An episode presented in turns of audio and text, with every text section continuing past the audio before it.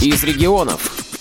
Это радио ВОС. Программа «Из регионов». У микрофона Алексей Хлопов, внештатный корреспондент из Адыгеи. Мы с вами находимся сейчас в офисе председателя Адыгейской региональной организации ВОС Руслана Камбулетовича Нехая. Вопрос вполне насущный и актуальный. Это о том, как организация и, прежде всего, находящиеся в ее структуре МОВОС выходили или выходят еще, точнее сказать, из условий карантина. Пожалуйста. Добрый день, дорогие радиослушатели. Что хотел сказать. У нас в Адыгее, в связи с ситуацией пандемии были приняты меры на уровне республики по защите людей, которые ограничены, инвалиды по зрению. Тем более в нашем Всероссийском обществе слепых основная масса людей, членов ВОС, это пожилые люди. И в связи с этим, естественно, все люди были на самоизоляции и до сих пор находятся на самоизоляции, потому что в данный момент, что у нас глава Республики Адыгея продлил люди за 65 лет и выше до 15 июля карантинный режим. То есть люди находятся по домам, должны находиться. В связи с этим у нас имеется, конечно, много проблем и людей, которые находятся дома, сами прекрасно понимаете, нервничать, непривычная ситуация, тем более люди такого возраста всю жизнь были активные и участвовали в различных мероприятиях, а сейчас вынуждены находиться дома. И это зачастую у людей бывает не то, что нервозная обстановка, и люди переживают, нервничают и ждут, когда прекратятся карантинные режимы полностью, чтобы сняли, не блокаду, карантин этот. И что я хотел сказать, то, что действительно у нас местные организации работали по удаленке, и председатели, и секретари. Потом постепенно, когда с 12 мая сняли ограничения небольшие, у нас председатели и секретари местных организаций вышли на работу, но соблюдая правила гигиены, обязательно маски, перчатки, дистанция, все, что в указе, российском указе по защите от пандемии и в нашем региональном указе главы Республики Адыгея также по защите людей от коронавируса. Руслан Камбулетович, мой следующий вопрос такой. А в этот период очень трудный, нелегкий для людей, для организации, разумеется, была какая-то помощь волонтерская или просто от людей, которые пришли на помощь, как-то откликнулись? У нас вообще в Республике Адыгея оказывалась неоднократная помощь от партии «Единая Россия». Через Министерство социальной защиты населения выдавались гуманитарные наборы. Эти наборы нужно было людям звонить на специальные телефоны при соцзащите самолично, и они должны были записать адрес, телефон, возраст, все. И давали. Сперва это было для людей свыше 65 лет. Потом у нас в республике мы поднимали этот вопрос, потому что, я имею в виду Министерство соцзащиты, поднимали вопрос, почему именно, если незащищенные категории, то это же относится и к простым инвалидам, и многодетным, и к различным категориям, которые нуждаются, и которые без работы остались. И республика приняла на своем уровне выдавать эту данную гуманитарную помощь остро нуждающимся, тем категориям лиц, которые действительно нуждаются. Там они принимали заявки, и потом было распределение, это развоз данной гуманитарной помощи. Но зачастую телефон 1-2, к примеру, в Майкопе, Алексей Борисович, вы, наверное, раз добавите потом, что невозможно было дозвониться. Потом мы тут совместно с Народным фронтом, Алексей Борисович подробнее расскажет, мы другие меры приняли также в районах, общались, естественно, через телефон, через WhatsApp, через Skype. Я передавал информацию, у нас имеется группа в WhatsApp, которая создана, и для секретарей создана тоже группа. И мы всю нужную информацию, Алексей Борисович не даст соврать, мы передаем нужную информацию, нужные новости, все одновременно получают по связи. То есть мы все постоянно находимся на связи и как-то взаимодействуем, несмотря на то, что вот этот карантин, все эти условия. Вот что касается гуманитарной помощи. Действительно, первоначально был объявлен такой принцип, что кто дозвонился, тот и получил. Но мы с вами хорошо знаем, что у нас в обществе, к сожалению, стареющим, немало людей, которые пользуются очень ограниченно сотовым телефоном, а есть, которые не могут даже номера набрать. Поэтому мы связались с теми, кто эту, акцию у нас реализовал на территории республики, подготовили списки по Майкопу инвалидов первой группы, именно первой группы.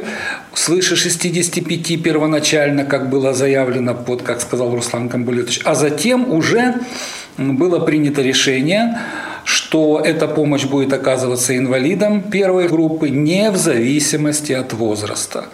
Вот таким образом, кто не мог дозвониться, они выходили и на меня по телефону. Я пытался эту связь как-то установить, дозванивался, делал заявки от имени этих людей, потому что часто это было, что звонили родственники, близкие, они там не все это до конца понимали. Но очень хорошие были наборы, это продукты первой необходимости, все самое необходимое. Там были и средства гигиены, то есть средства защиты. Поэтому, эта акция, конечно, люди благодарны и благодарят всех, кто принял в этом участие.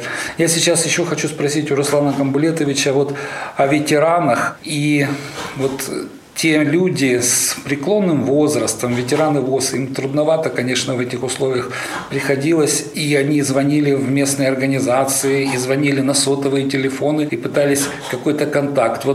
Можете рассказать о какой-то работе с ветеранами, может быть? Я сейчас добавлю по поводу того, что по поводу волонтеров, был задан же вопрос по поводу волонтеров. То, что я рассказал, то, что мы помощь создавали списки, это и в городе Майкопе, и также по республике Адыгея, по всем филиалам наших местных организациях собирались эти списки, и через Народный фронт мы эти списки отправляли, и чтобы люди действительно лишний раз не мучились, дозвониться, не нервничали, мы создали эти списки. Каждый председатель местной организации создавал эти списки по возрастному, по нашим как раз же ветеранам, и выдавалась гуманитарная помощь. Потом, опять же, еще раз повторю, что второй набор был через определенное время, выдавали уже всем, Алексей Борисович сказал, всем инвалидам, которые нуждаются. Там были гигиенические наборы, Хочу сказать, что волонтерская команда, которые были созданы в городе, в республике, они развозили, раздавали данную помощь. Также мы сотрудничаем с Красным Крестом уже на протяжении многих лет. Недавно подписали, еще повторно продлили соглашение у нас с ними.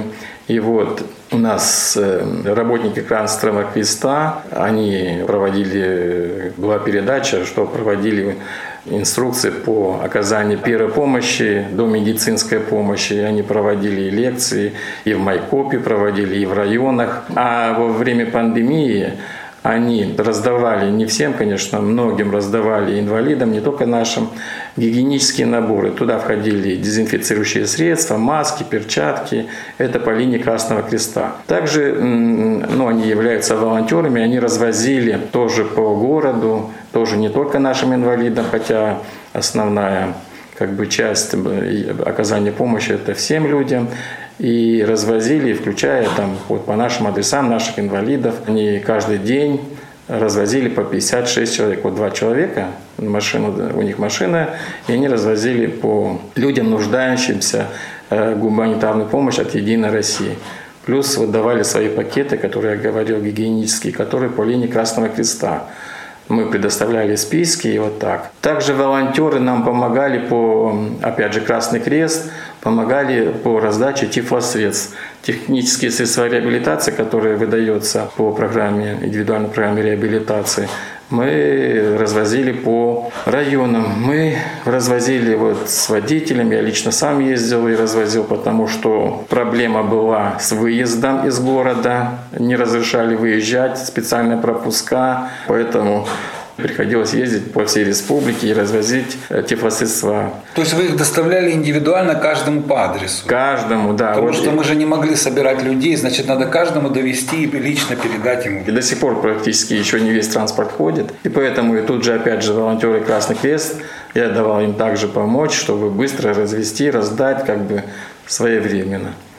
По ветеранам у нас... Хочу сказать, что действительно ветераны активные еще раз люди, они переживают по этой ситуации, хотят, вот хоровые коллектив хочет петь, спортсмены хотят участвовать в соревнованиях, когда это разрешат, но в данный момент это все, до сих пор, еще раз говорю, идет карантинный режим, не полностью все открыто, не везде допуск есть, поэтому, хочу сказать, привести пример, буквально на днях исполнилась Гришникова Анастасия Ивановна, 90 лет, группор, она много лет работала членом бюро, потом ревизионной комиссии, сейчас до сих пор является группоргом.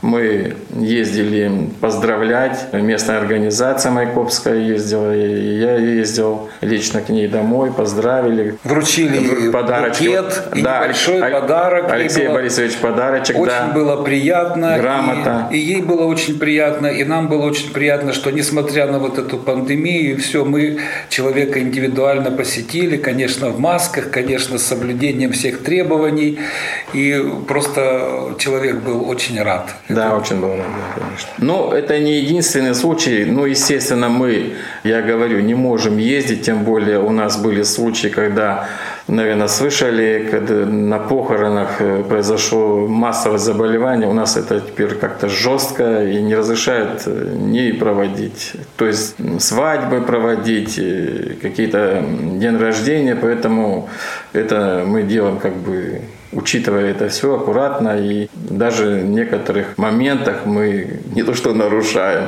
но как это сказать правильно, что... Придерживаемся, да, но... Требований. Но массовых мероприятий у нас действительно запрещено. Сейчас идет, у нас идет по всей стране, идет... Отчетно-выборная кампания, но, к сожалению, мы сейчас не можем. Некоторые местные организации, которые в группах не имеют права проводить мероприятия, потому что в некоторых районах очень жесткий карантин. И даже местная организация города Адыгейска, мы уже отсрочили даже отчетно-выборную кампанию по выборам председателя местной организации. Она сейчас является исполняющей обязанности. То есть мы сегодня можем говорить о том, что фактически отчетно-выборная кампания была приостановлена, и не только в Адыгее, потому что мы, если говорить о нас, 2 месяца не работали, у нас были же графики, они были утверждены, мы старались проводить все по графикам, и собрания в ВОСовских группах, и подготовку к конференциям местных организаций. Значит, теперь, видимо, как я понимаю, мы ждем корректив, учитывая этого перерыва, который образовался в работе в связи с этой пандемией. Да, обязательно, потому что нарушать мы не будем, тем более, не дай бог, люди заболеют. Кстати, у нас по республике на данный момент мне неизвестно, чтобы наш инвалид по зрению кто-нибудь заболел, слава богу. Ну что ж, хорошо, я напомню слушателям радио ВОС, что это... Был Руслан Камбулетович Нехай, председатель Адыгейской региональной организации ВОС, и Алексей Хлопов, нештатный корреспондент из Адыгеи. Всего доброго!